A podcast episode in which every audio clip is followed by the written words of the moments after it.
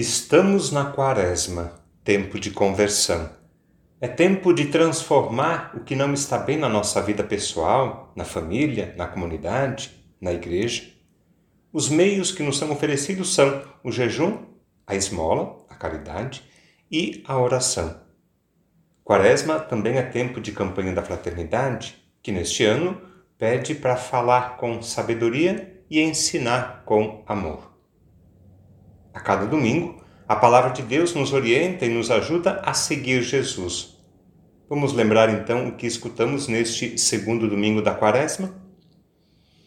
Começamos com a leitura de um trecho do livro do Gênesis. Só para lembrar, Gênesis é o primeiro livro da Bíblia. Nele nós encontramos a narrativa da criação do mundo e a origem do povo de Deus. O texto que ouvimos hoje descreve um pacto, um acordo que Deus faz com Abraão. A palavra usada para expressar esse acordo é aliança. Com esta aliança, Deus se torna parceiro da humanidade. O rito que simboliza, que sela, que confirma esse contrato, essa parceria, essa aliança, é o sacrifício de animais. Foi isso que escutamos há pouco. Alguém tem uma aliança no dedo? Os casais costumam usar. Que significado tem essa aliança? Ela simboliza e lembra um acordo feito com outra pessoa. Um acordo, um pacto de amor e fidelidade. Hoje em dia, muitos acordos são escritos e confirmados por meio de uma assinatura, ou de um aperto de mão, ou da palavra dada. Tempos atrás, se falava no fio do bigode para dizer se a pessoa era ou não digna de confiança e credibilidade. Vamos voltar à aliança que Deus faz com Abraão. Esta foi a primeira, é chamada de Antiga Aliança, e precisou ser renovada diversas vezes por causa da infidelidade do povo.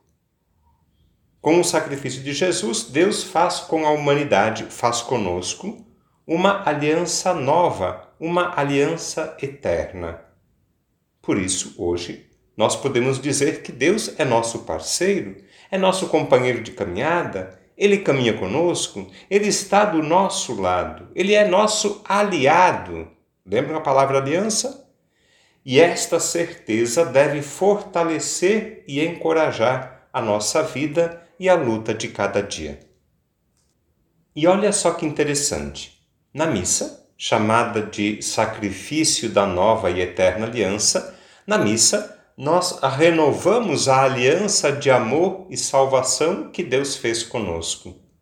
Em cada Eucaristia, nós renovamos o nosso desejo de fidelidade, fortalecemos o nosso compromisso de viver bem, nós alimentamos a nossa fé, crescemos na nossa confiança em Deus. Em seguida, na carta aos Filipenses, Paulo dirige a cada um de nós uma palavra de alerta e um apelo à fidelidade. A palavra de alerta é esta: há muitos por aí que se comportam como inimigos de Cristo. Como é o nosso comportamento? Como são nossas atitudes? Somos amigos ou inimigos de Cristo? Estamos sendo fiéis à aliança com Deus ou não? Fica o questionamento, o alerta para cada um de nós.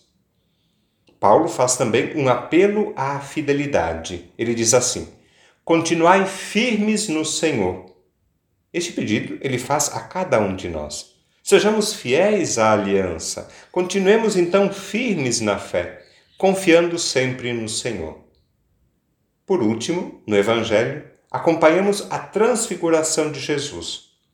No alto da montanha, diante de 3 discípulos, Jesus se transforma, se revela e mostra quem Ele é, o Filho de Deus, o Messias, o Salvador. Eu não vou repetir o que escutamos há pouco, eu quero apenas citar 3 consequências deste fato.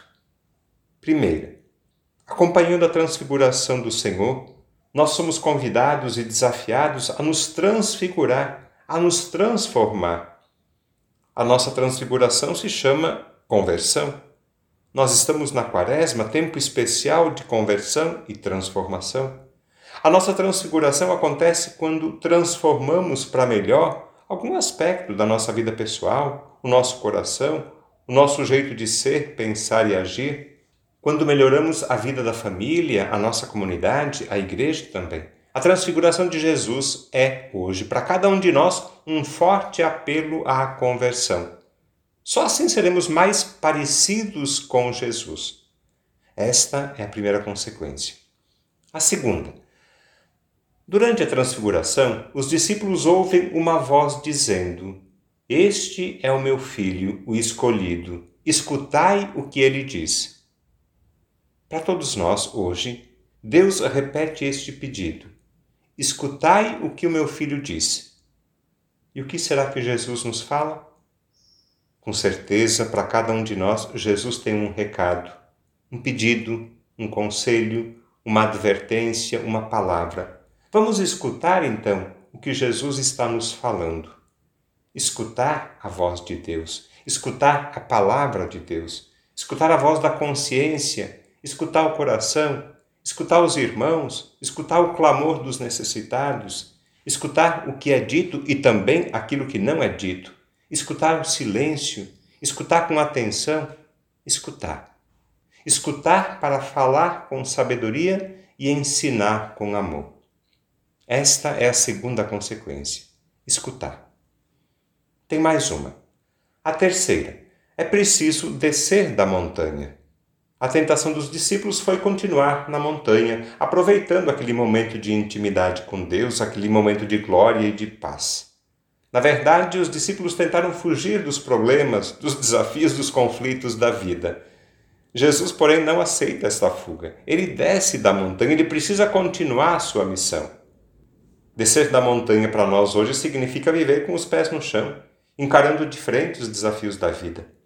Não podemos fugir dos nossos problemas e conflitos, sejam eles quais forem, e nem buscar uma solução mágica ou fácil para eles. É ilusão pensar que existe solução fácil para problemas difíceis. Não é bem assim, sabemos. Então vamos lá, coragem. O nosso encontro com Deus, na missa, na Eucaristia, na oração, o nosso encontro com Deus deve nos fortalecer na luta e na vida de cada dia. Deve nos ajudar a crescer na fidelidade à aliança. Deve nos ajudar a continuar firmes na fé, a caminhar com os pés no chão, de cabeça erguida, com os olhos fixos em Jesus.